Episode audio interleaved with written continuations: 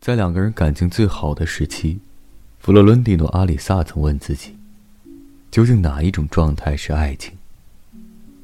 是床上的颠鸾倒凤，还是星期日下午的平静？萨拉努列加用一个简单的结论让他平静下来，那就是：凡赤身裸体干的事，都是爱。他说：“灵魂之爱在腰部以上，肉体之爱。”在腰部以下。